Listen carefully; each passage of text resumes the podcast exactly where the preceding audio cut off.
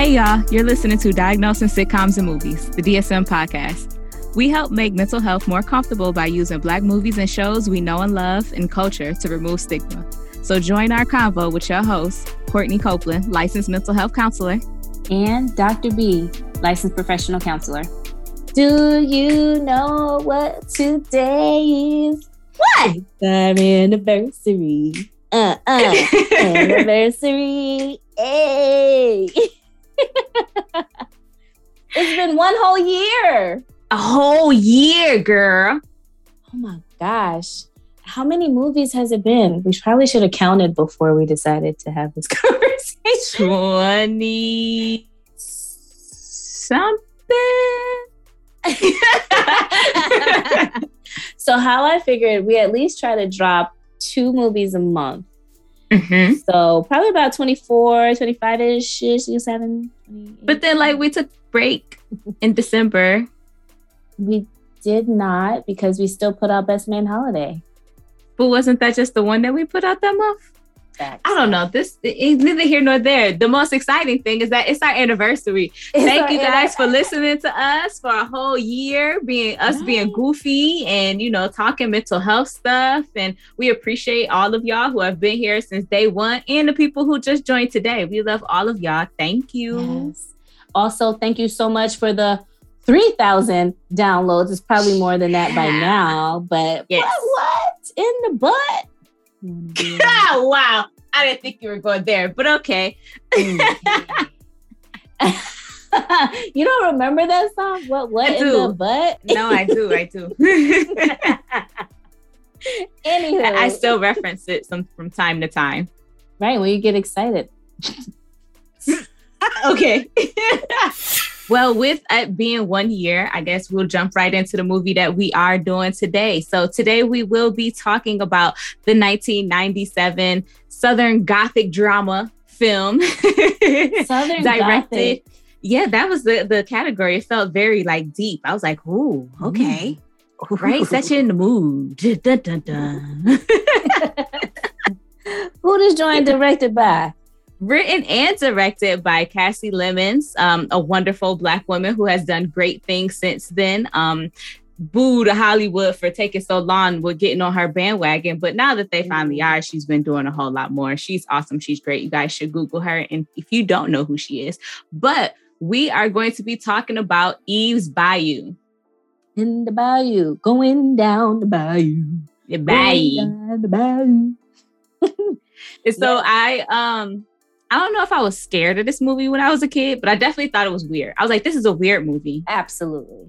So this was 1997. I was like 7, 8.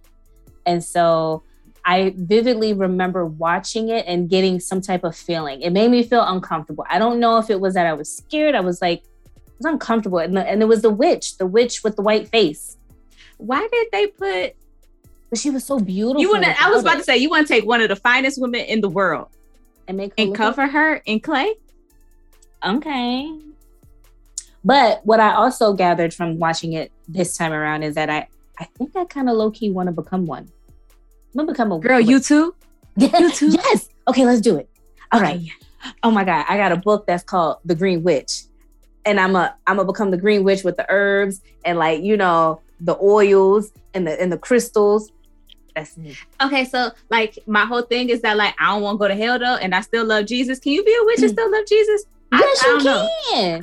Okay, listen, there's demons, okay, and that you need spiritual witches to handle them hoes. That's my theory. I'm sticking to it.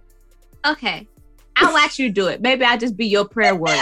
I'll keep you prayed up so that the evil spirits, like when you conjuring your different things that you're doing, the evil spirits can't get you because I've covered you in prayer. I appreciate that. But I'm not going to be conjuring. I'm going to just use like, if someone was like, I need someone to help me feel healthy. I'm going to be like, yeah, here goes this eucalyptus and lavender.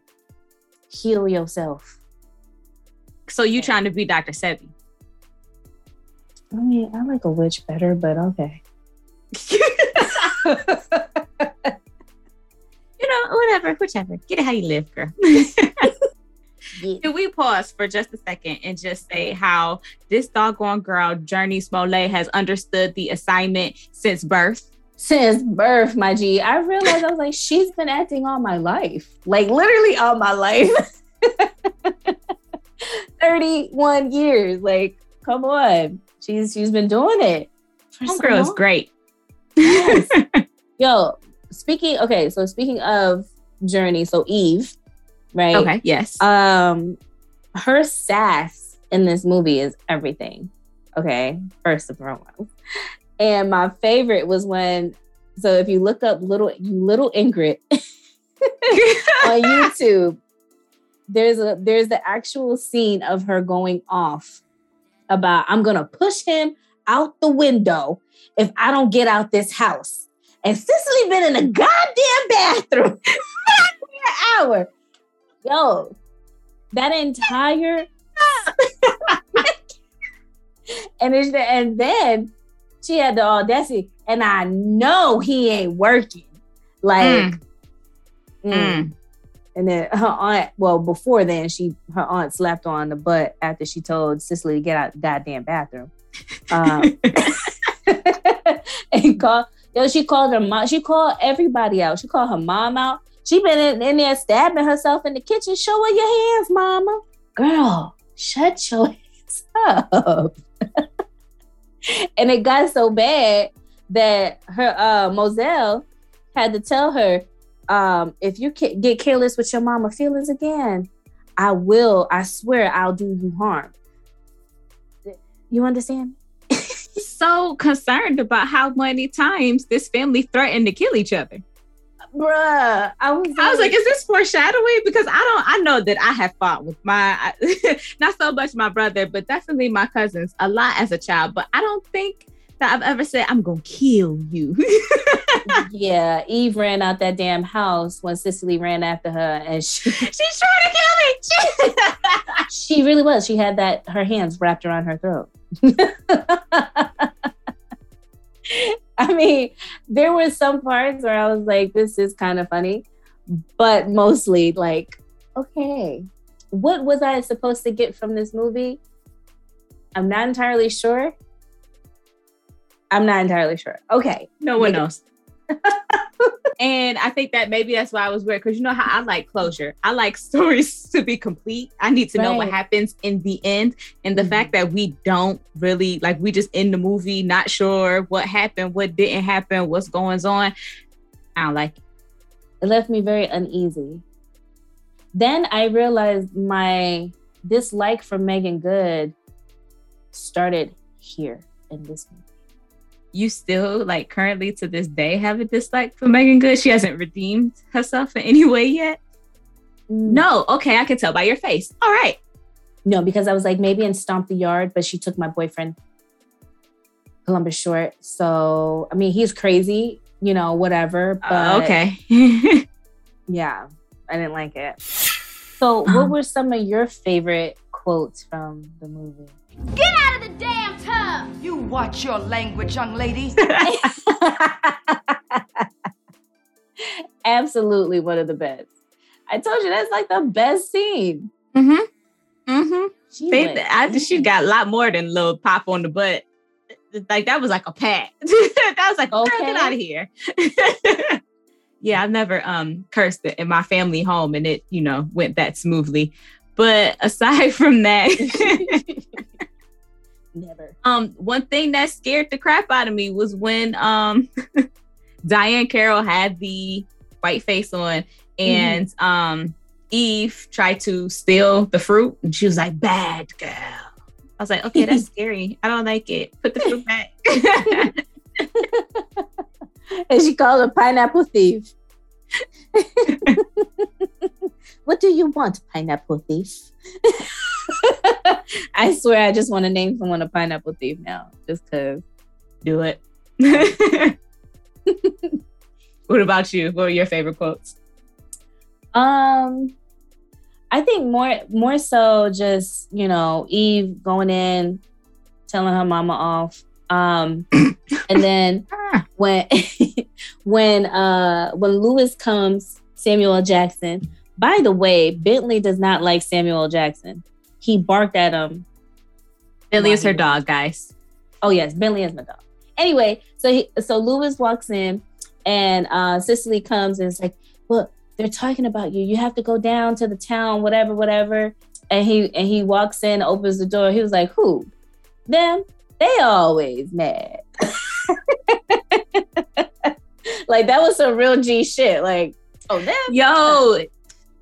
Lewis, he was so player with his. And then, you know, he's supposed to be from the Bayou, so he had that little country accent with it, too. Yeah. They always mad. Yeah.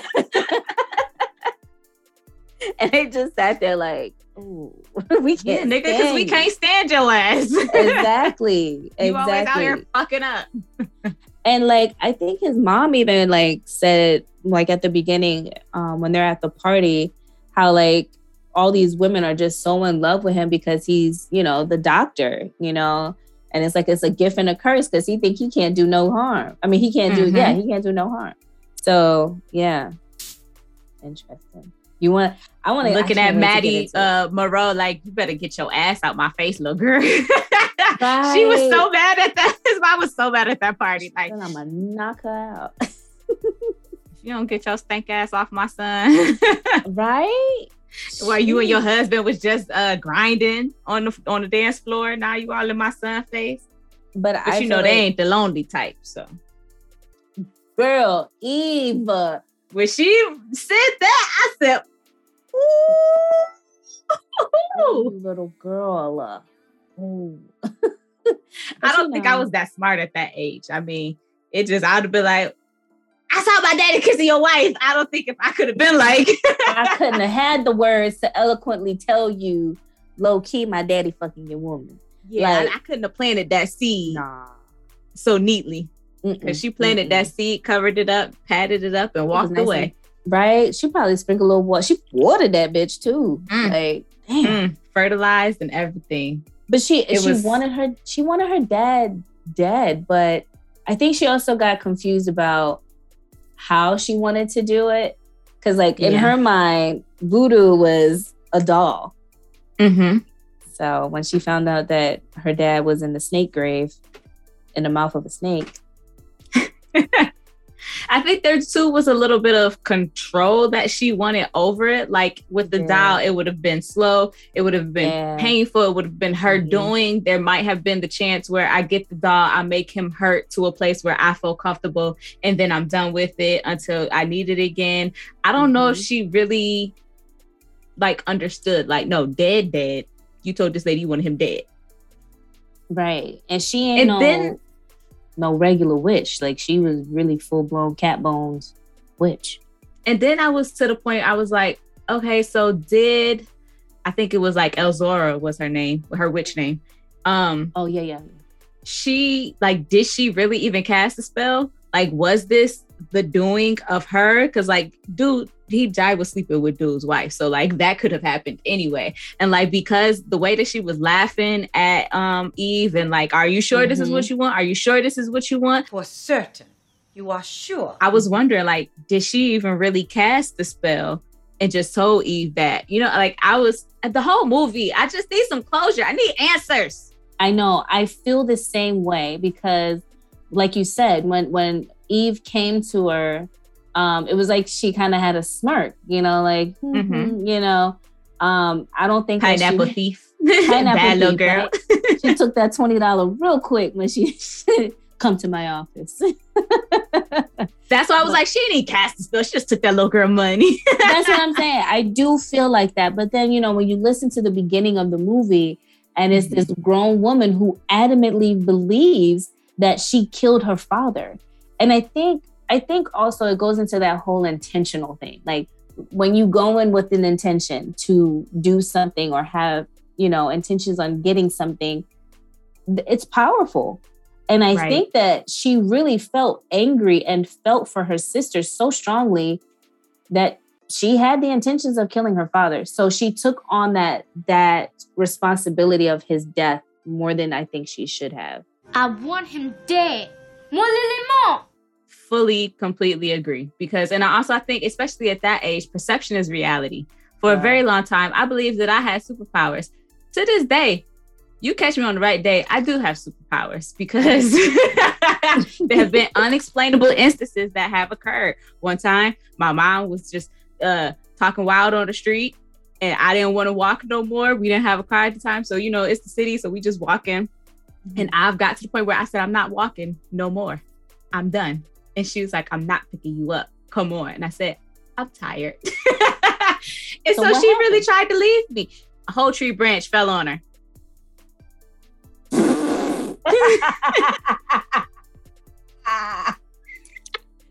no little like a twig, it just fell out of the tree. No, a whole tree branch fell out of the tree. Because your little ass didn't want to walk no more. Because I have powers. And so I just feel like okay, Matilda. At that age, perception is reality. So even if she didn't, it, like she was willing to take that on, she might fully even really believe that and wear that on her.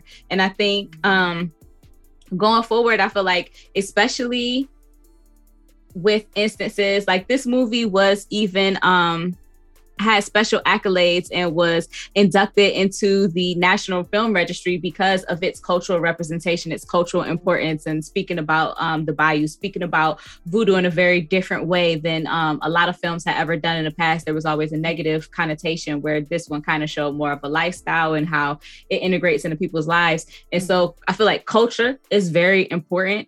And I feel that spirituality is very important. All of those things are very important, especially when you are assessing for mental health issues. And if you are getting a client and they say, oh, I killed my father, like you would have to ask questions. But I think a lot of people would just target on, okay, you have to, that's not how that happened. You don't have to wear that responsibility. Let's reframe the way that we look at this situation. But for her, that voodoo was a part of her spirituality. And so she, if she felt like she cast that, like she was a part of having that, I don't want to say spell, because then it does go back to gift. Witchcraft. And this is more so voodoo.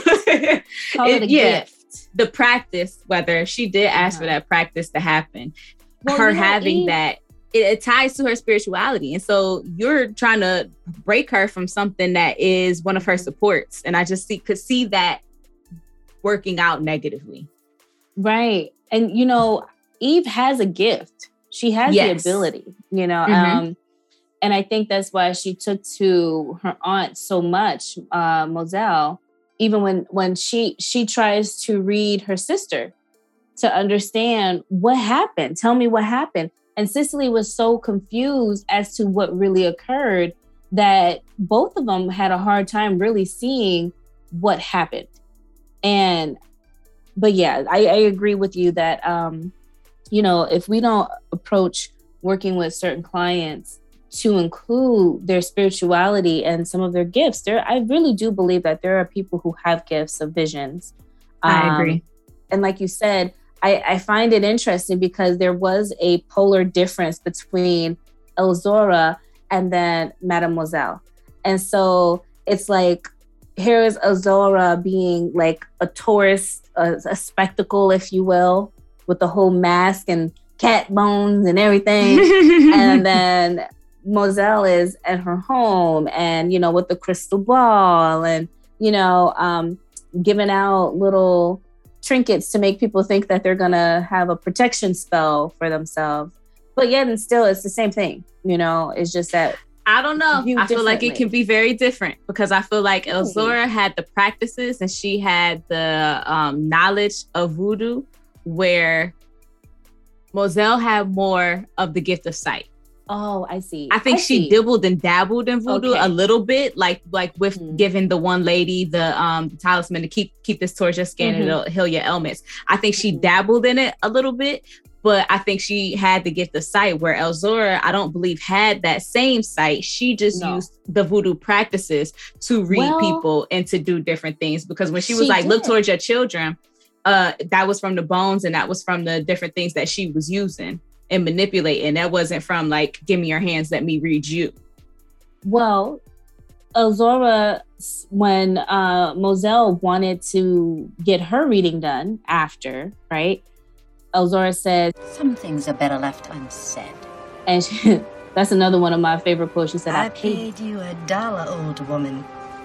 Now tell my fortune. And so she told her. I was like, she was rude. I wouldn't have told her nothing either. She said, I don't need no cat bones to tell your fortune, Mozelle Baptiste. You are a curse. The Black Widow. Remember, she didn't even have to use the cat bones for that. She already knew that. But I mean, is that common knowledge? Right? I was about to say that. She went through three men. The dopest part, as far as like film-wise, was the mirror scene. Oh, my goodness. My goodness. Like, even talking about it now, it gives me chills because it was just so deep how she told this story of this love triangle. And stepped into it. You know? Oh, my gosh. It was just, that was pure art. Mwah. Beautiful. Yes, it's all a testament to our director and how awesome she was. And Miss Lemons, I just appreciate her and her, because I feel like you have to see that. Like, that's just not just an idea that you have. I feel like you have to see that in your head to be able to make that, orchestrate that the way that it was. And that's just great cinematography. The Oscars be slacking, bruh. Like, what they be doing? We just need to have our own, man, our own award ceremony for all the great movies. But yeah, so I actually was going to look at a V code. It talks about spiritual distress or religious distress. It's problems related to other psychosocial, personal, environmental circumstances. And so it's V code V62.89, religious or spiritual problems.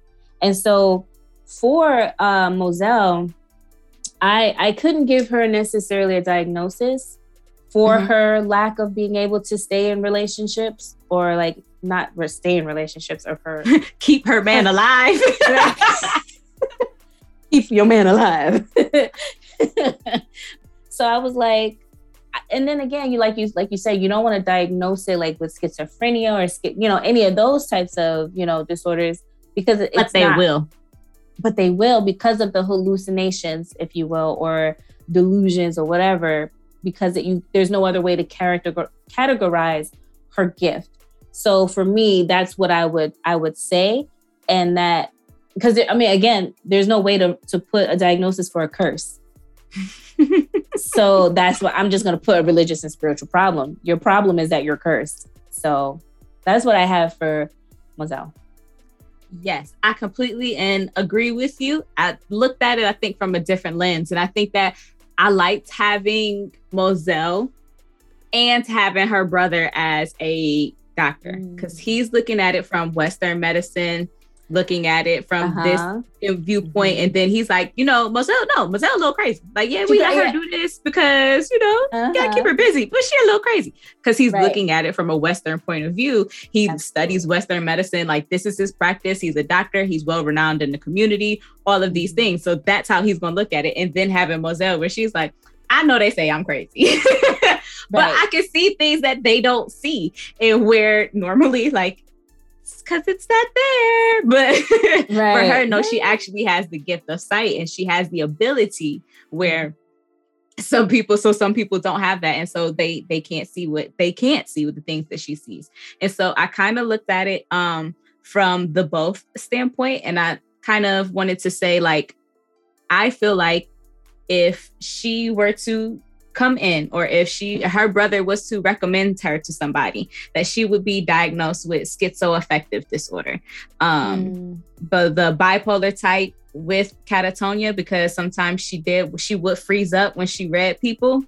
So I would be like, they would call that a kind of catatonic state, because she does have these times where she's grieving husbands.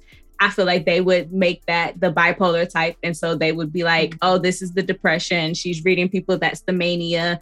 I feel like that would be the route that they would kind of go. And to give the criteria for schizoaffective disorder out of the DSM, it's an uninterrupted period of illness during which there is a major mood episode. The delusions or hallucinations for 2 or more weeks in absence of a major mood episode. During the lifetime duration of the illness. The symptoms that meet the criteria for a major mood episode are present for the majority of the total duration of the active and residual portions of the illness, and the disturbance is not attributable to the effects of a substance. And so I felt like they would say, you know, like multiple episodes, and that she might be currently in an acute episode because she is actively reading again, where she had took a break, you know, when her husband had first died. But I feel like we're admitting her, we're looking at this from a clinical aspect without considerations of culture. But I feel like without the visions, if we like took that out, I would just more so be looking at the complex grief and bereavement. This woman lost 3 husbands. Like that, I can't imagine. Right. And so like, it would really, that would be some of the focus. Like, I know that, and most importantly, in working with her, because she does have these visions, because she does dabble a little bit in voodoo practices, my biggest thing would be trying to find her some type of spiritual support and guidance, like someone who is more knowledgeable, because it seems like she knows the power that she has, but she doesn't always have the ability to either see things fully or control when and how she sees them. And so like that would be, I would be wanting to recommend to someone like that, or even someone that could potentially remove the curse. Because like, I feel like if she didn't have the curse at all, she wouldn't be going through the mood disorders. That's the same way. Julian is here. He removed the curse. Julian and his gray lace front just disturbed me to all end. And I just feel like the movie ended before Julian got his hair caught in a motherfucking ceiling fan or something and died. Oh my gosh. Not his lace front. That lace front was laid. You cannot tell me. That lace front was laid. That his wet and wavy when he walked through that door through the rain. Girl, I was like, okay. But I would be concerned also about her experiences with infidelity, and if she would be able to be loyal and not cheat in her relationship with Julian, because it was such an issue in the past. And she referenced several times, hey, me and your daddy ain't that different now. You know, I dabbles my damn self. Throwing her player card out there. And so I would want to make sure that, you know, that is an issue that she still is struggling with as well, because we don't want another man to die because you out here thotting and bopping. Facts. You know what I thought about when you mentioned like the two of them as siblings? It was like, first of all, the reason why Eve even has her name is because that is what the bayou is named after, which is her great grandmother. I'm assuming she down the line somewhere, but they said they was the descendants. Yeah, right. And so she got the gift also, being a part of the descendant, and so it's like in some ways it kind of kept them in that family line of, you know, of this ability. Mm-hmm. But then it's so interesting that how he kind of went the other way and went into medicine outside of it. Like, she stayed true to who and what the family was. And he's like, nah, I'm going to do medicine. I don't believe in this. Y'all quit. It's really interesting. But their mother, it didn't seem like she did either. Big fact. So maybe the dad was the one that was like, yeah. Maybe it skips the generation. I don't know how this works, child. I ain't got the gift. I used to. Well, I have dreams. I will have dreams, and sometimes it's like, it's not specific, like, oh yeah, this person's gonna be harmed or this is gonna happen.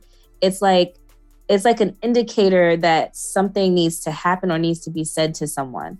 So like, that's how I know, okay, let me call or text someone because I've had a dream about you. So clearly there's something happening. I need to reach out. So that's what I call a vision. I'm gifted. What can I say? But I think that's a natural thing where if you are told that this practice is bad for long enough, you're going to try to go the opposite way from it. And while it could just take one, you know, family member in there to interject and be like, this is not what we're doing. We're making shoes like in Coco. Right. And then you just go off.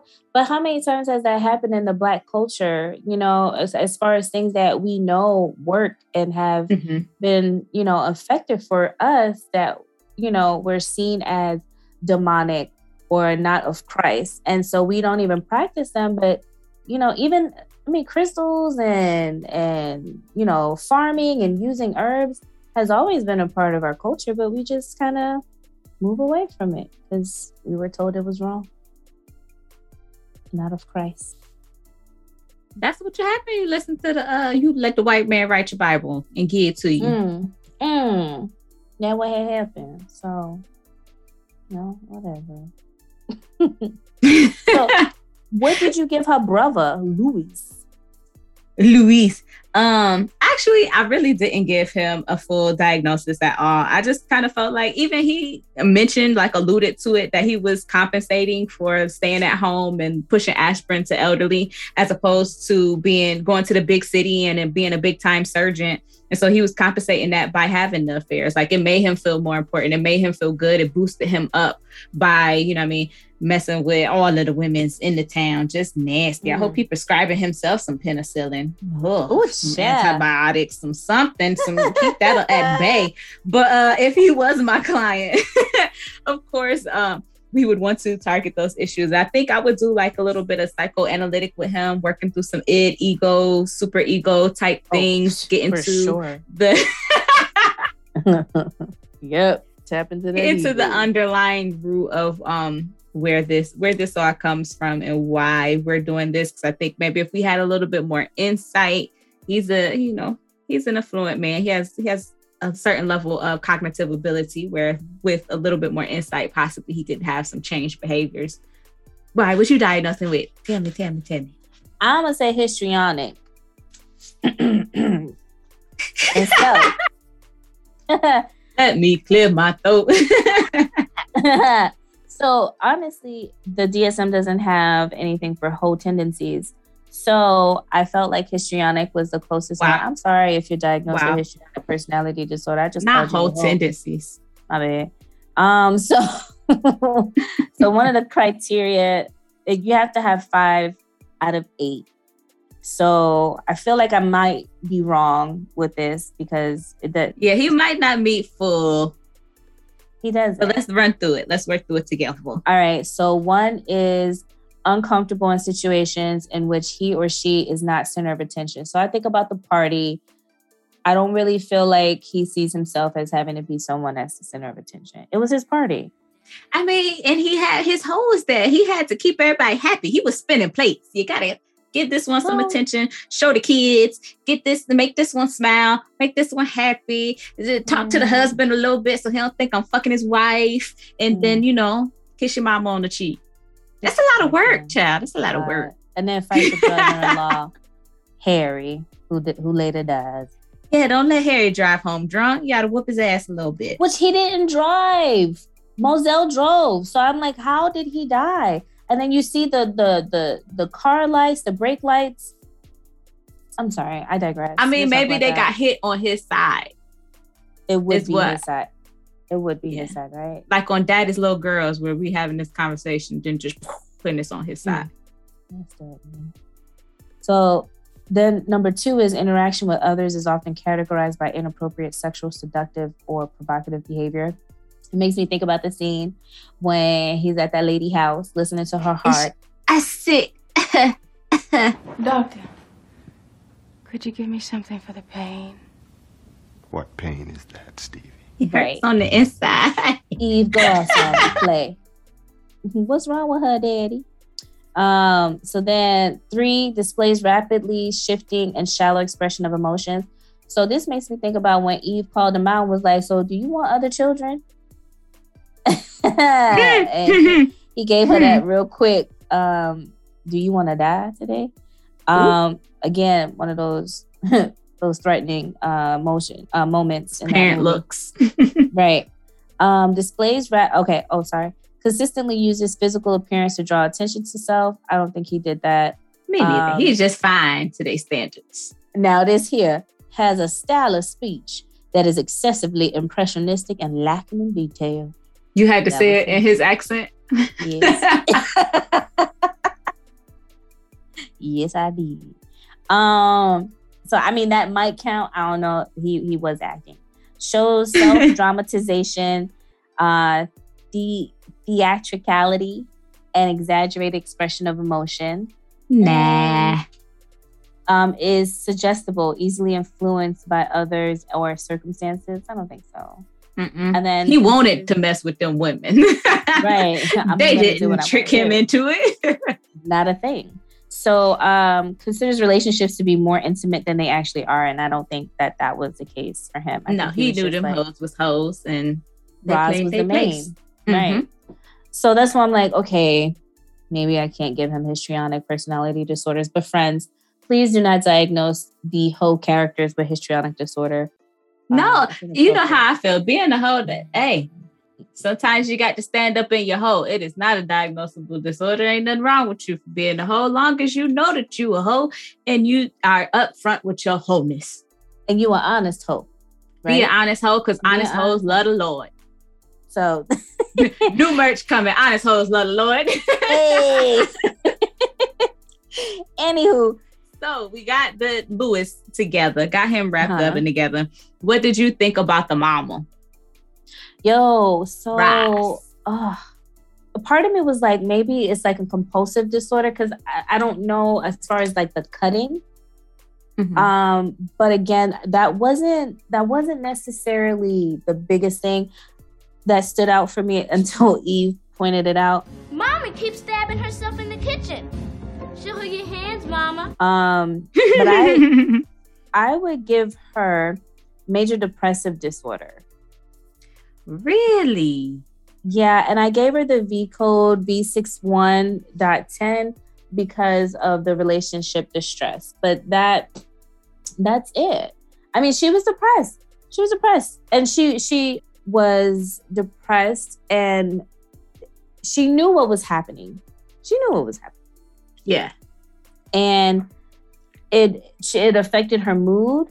It made her anxious. So that's why she was so quick to listen to Mozelle about, her vision.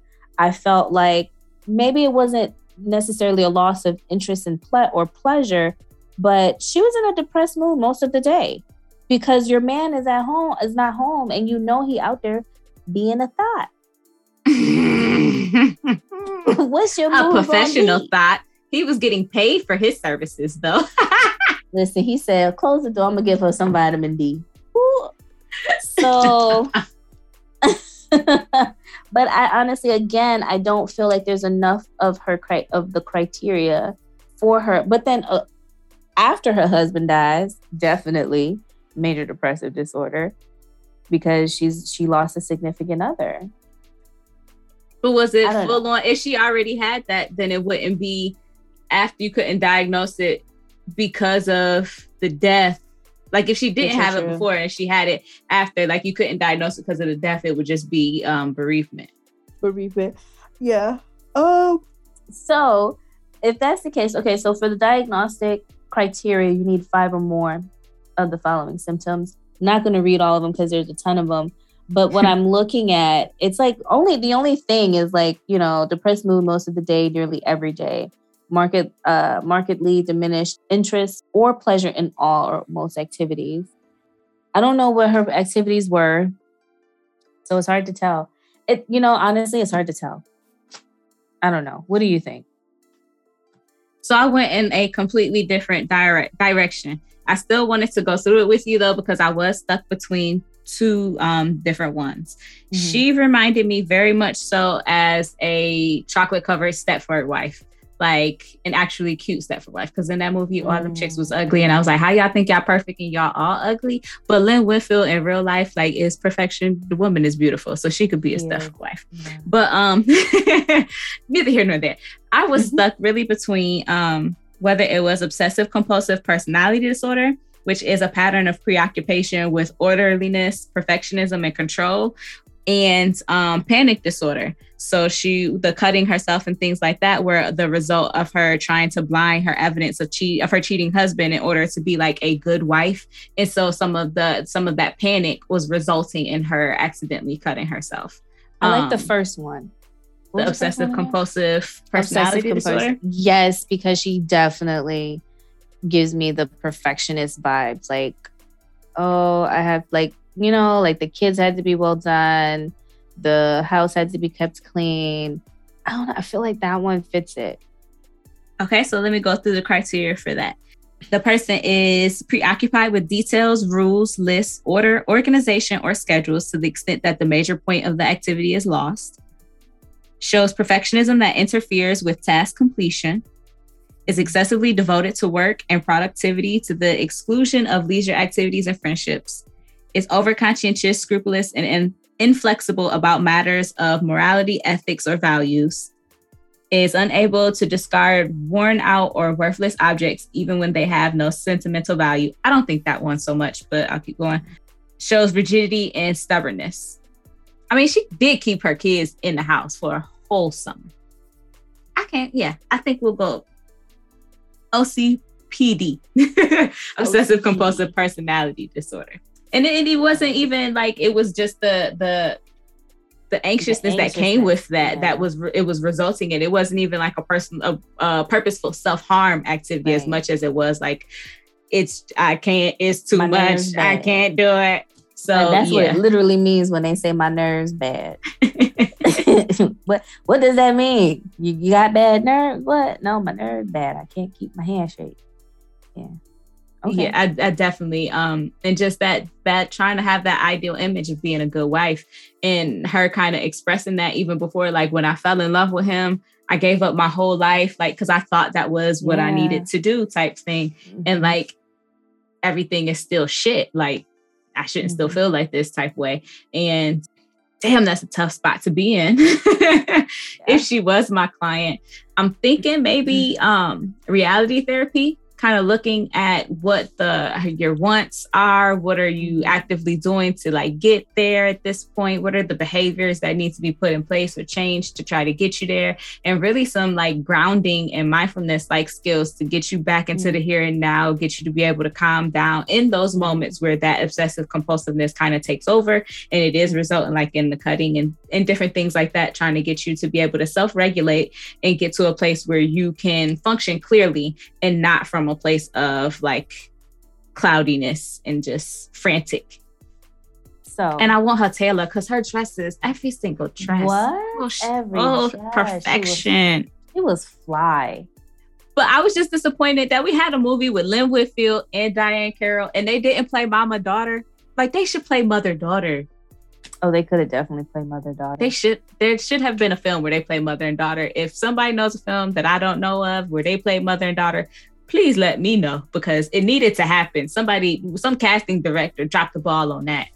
I have a theory, and it's, you know, I've never been a fan of Sigmund Freud. But it's about the cokehead. You know how I feel about him. Some of the stuff can be used, yeah, but you know how I feel about him as a person. Brett, he was trash. Clean up, Coco. I mean, this is why I think a lot of people really lost a lot of respect for him at some point. I mean, Alfred Adler was one of those individuals, Carl Jung. So the reason why I'm bringing this up is because of Cicely. And I wanted to find a way to understand or diagnose her relationship with her father. So, of course, what came to mind was Sigmund Freud's The Ophelia Complex? Yes, basically. Ophelia Complex. But no, I definitely agree. Like that is, as soon as I saw this movie again, watching this, I was like, oh, she got Ophelia bad. Right? But then Carl Jung, he was like, I'm sorry, Freud, it's not just about boys. But Freud, I felt like, developed the cycle and psychodynamics as far as it's related to himself. So it was hard for him to look and see other beings or even another gender, you know, when talking about, you know, that stuff. So anyway, Carl Jung says, okay, I think I like the Electra Complex better, which I feel like is a little better. But basically, they're saying that initially the girl has the attraction to her mother. And then when she realizes she doesn't have a penis, she experiences penis envy. Whatever. Then blames her mother for her castration.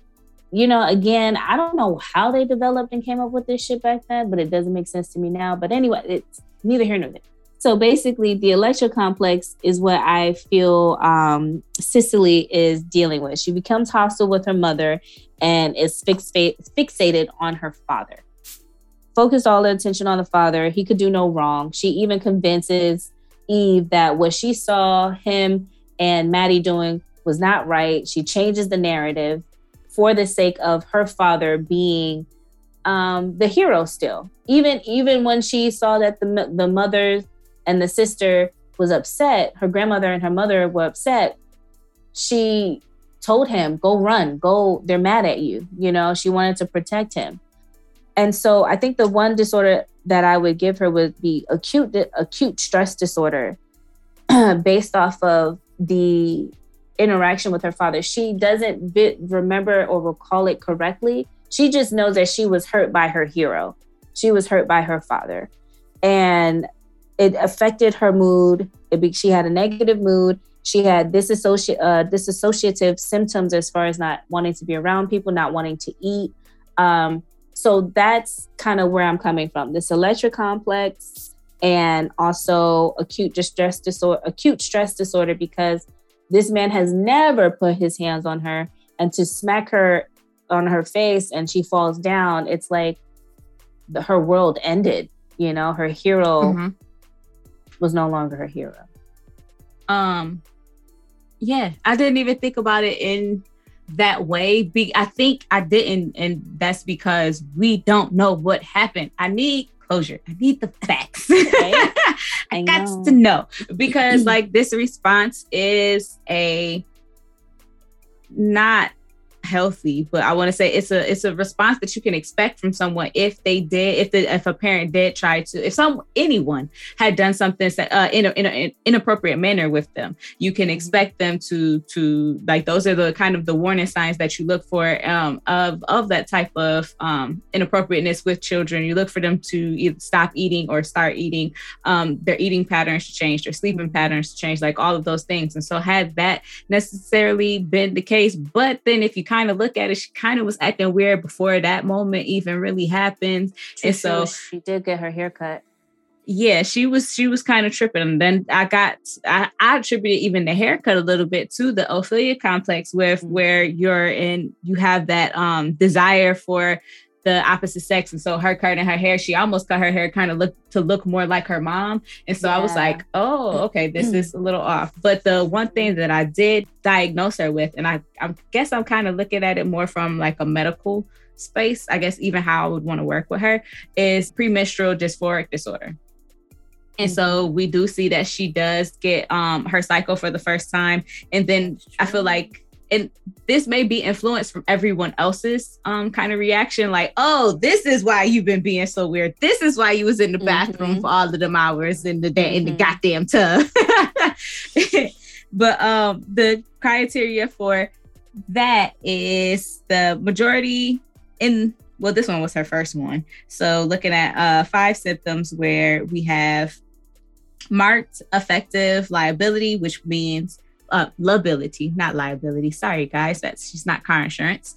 But looking at mood swings, feeling suddenly sad or tearful, or increased sensitivity to rejection, which could have been the sensitivity to rejection with the kiss with the dad. Yes. Where else did it go? Marked irritability or anger, or increased interpersonal conflicts. Yeah, where she tried to kill her. Marked depressed mood, feelings of hopelessness or self-deprecating thoughts. Marked anxiety, tensions, and or feelings of being keyed up on edge. And then we have a sense of being overwhelmed or out of control, where she was like, maybe I do need to go. Like when they asked her, like, do you think you need to go away? She was, yes, maybe I do. I don't know what's going on type thing. And then the symptoms are not associated with clinically significant distress or interference with work, school, or usual activities. And it's not an exacerbation of symptoms of another disorder.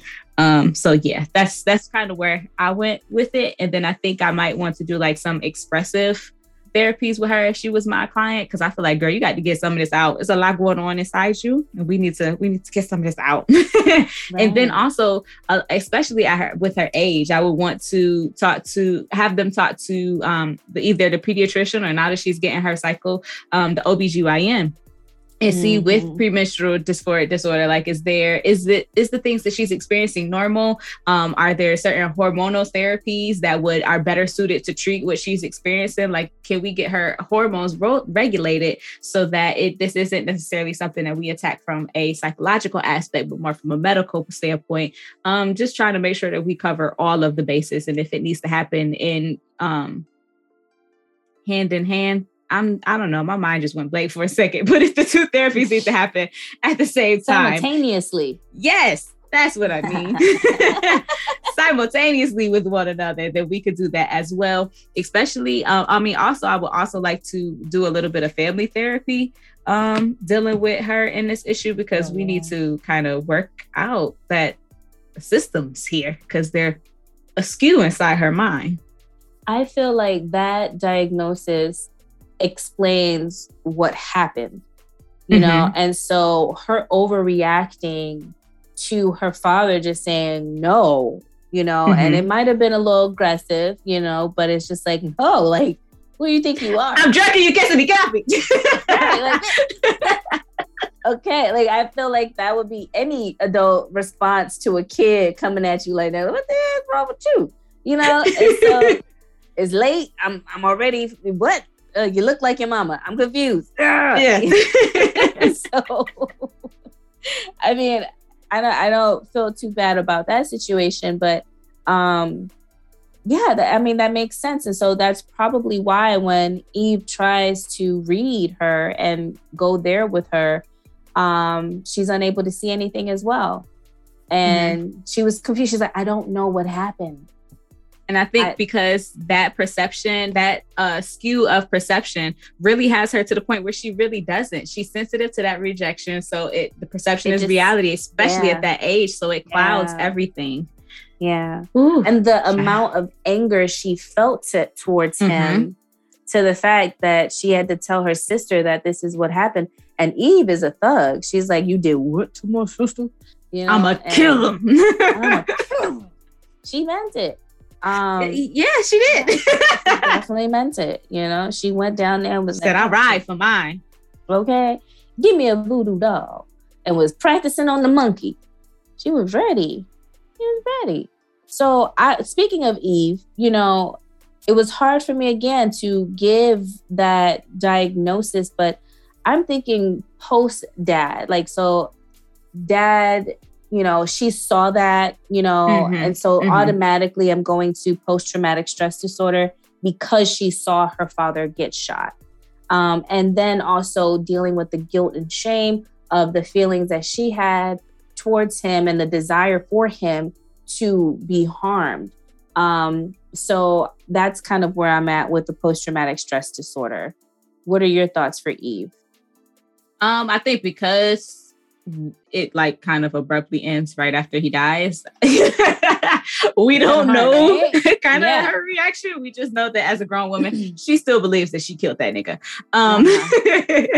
So I kind of looked beforehand, and I did with her what I did more so with Mozelle, and looked at how they would look at her from a Western medicine standpoint, and then looked at how they would look at her considering cultural and spiritual considerations. I think that she would unfortunately be diagnosed with schizophreniform disorder, mm-hmm. where she is experiencing hallucinations, and also with the the catatonic behavior, because she also kind of freezes up when she's reading people as well, what we see when she does with her sister. And then the disorder lasts at least for 1 month, but less than 6 months, because she is just starting out with having the experiences. I think it started with Uncle Harry passing, her seeing his death. Yep. When the diagnosis should or must be made without waiting for recovery, it should be qualified as provisional. And so I think that she has good prognostic features, though, because I felt like she doesn't have any like she has some levels of like confusion, but it's more so because these things are first coming on. It seems, I think that her prognosis would be positive, like once she gets a better handling and understanding of what the gift is, how to use it, how to, I guess, practice voodoo in a healthy way. Like maybe they need to get away from or stick with voodoo and less hoodoo. I'm thinking that's what the issue was. I'm wondering if Mozelle was more voodoo and Elzora was more hoodoo. Because isn't one supposed to be more like white magic and one is supposed to be more like black magic? One is done for positive and healing and the other one is done for more negative. I just learned something today. You learned me something. I think that's what I learned in New Orleans when they explained it to me. Or I think that there is positive and negative in both. So what they said is that just more generally, that's how they explain it to people, but there is more positive and negative in both, in that some people ascribe to one, the other, and some both. But it depends on, like you were saying before, the intention and where they're operating from and how they use that to impact the world around them. So you can use either or. And then one lady who I had talked to she practices, and she kind of was like, really, any good person who is really versed in this realm pretty much needs to know both, because if you are going to be combating darkness, you need to know it. Like, yes, you can fight it with light, but you need to know the darkness in order to be able to fight it effectively. And I was like, ooh, child, I mean, you know some shit. All right, it's time for us to go. Okay, she went through some things. But I definitely feel like they would continue to assess for like the severity. And then they would I hope that they would not put her on any antipsychotic meds because she's a child. But I have seen quite a few children, unfortunately, that were on, well, some of them needed it, child. Let me take back that unfortunately. Some of them needed it. But I have seen children on psychotropic meds before, or antipsychotics rather. But again, with her, it would be more education. It would be grounding techniques that I would want to do. Grounded techniques, education, and again, spiritual guidance. She needs to learn how to use this gift so that one, it doesn't scare her, it doesn't terrify her, and she learns how to grow within it and use it and control it in her everyday, because you don't always want to have visions. I think without the visions, I will only like you said, maybe adjustment disorder for seeing the father cheating, her sister leaving, and then her father dying. But her stressors. Those stressors preceded the symptoms. So like we would want to handle those things. There were lots of things happening right back to back. So I think I'd probably just go adjustment just for billing purposes, because I got to get paid, child. But I think that they would diagnose her with schizophreniform disorder, which as she would grow older, if the symptoms did continue, they might fully develop into schizophrenia. But that wouldn't be my diagnosis. Yeah, I was gonna say, like, I feel like you definitely brought the schizophrenia. I was trying to stay away from it culturally. That's where I was coming from. But I want to be real. I want to let everybody know, like, if you go to these people and they don't understand, they don't assess, they don't listen to you, they don't take your who you are as a person into consideration, these are the diagnoses that they're going to try to give you. And so part of this show is the education for you, as well as the entertainment, and letting people know, like, this is how you advocate yourself for yourself and for your family and for your friends and for the people that you know. Like, if you have these visions, you tell them, no, it's not that I'm hearing voices that aren't there. This is spiritually something that is a gift that my family practices it, like, this is something separate, because they will try to med you up. They will try to label you with these heavy diagnoses. They will try all of these different, don't let them do it unless it's necessary. Now, if you see that, I see the purple people and they come in to get me, and don't nobody else see the purple people, and I'm scared, get your meds. But if you are having visions that are coming true, and like it's the realities are in some way coming to where they collide and they match and they align, that is something that, again, needs further consideration. And that's why I feel like it's very important for practitioners to also be engaged in their community and know who to refer these people to, so that if you are trying to, you can't always necessarily assess whether this is a spiritual something or if this is them having some type of psychosis. That's when you pull in your people, you call them up, they meet with them, and they say, okay, yeah, this is blah, blah, blah, blah, or no, they might need to come back to you and y'all work on, you know, the mental side of that. But I feel like it's very important for therapists to have that prior knowledge, at least to know, to be able to discern a little bit, to see when this might need to go, you know, a referral to some supplemental services, some adjunct services, and not just me. But yeah, I'm sorry I went on a tangent. It's okay, bro. Tell the people what we need to hear. Right? I don't play when it comes to spirituality. They're going to put some respect on your traditions, your customs, and who you are as a person. But yeah, I think, you know, dad dead, so he don't got no prognosis. Mozelle, you know, her and her lace front man is good. So if, like you said, he might have broke the spell. She going to spend a hell of a lot of money keeping his hair done. But other than that, I guess he was Creole too. So other than that, I guess they good. And Elzora told the mother that she was going to be all right in 2 years. You'll be over that nigga in 2 years. Sound about right. Yeah, everything is going to be all right. He going to die and then you going to be okay, girl. I don't have nothing else to say. Me, you. I guess we good then.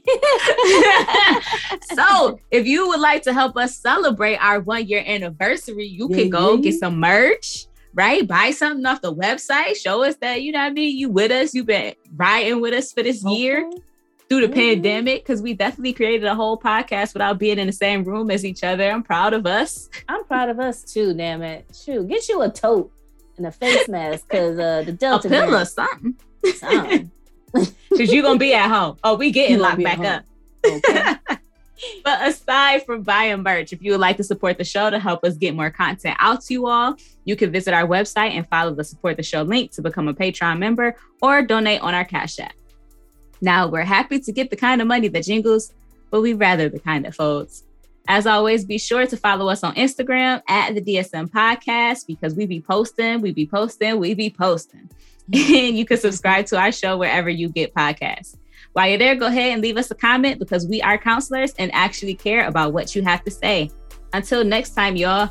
Peace. Okay, bye.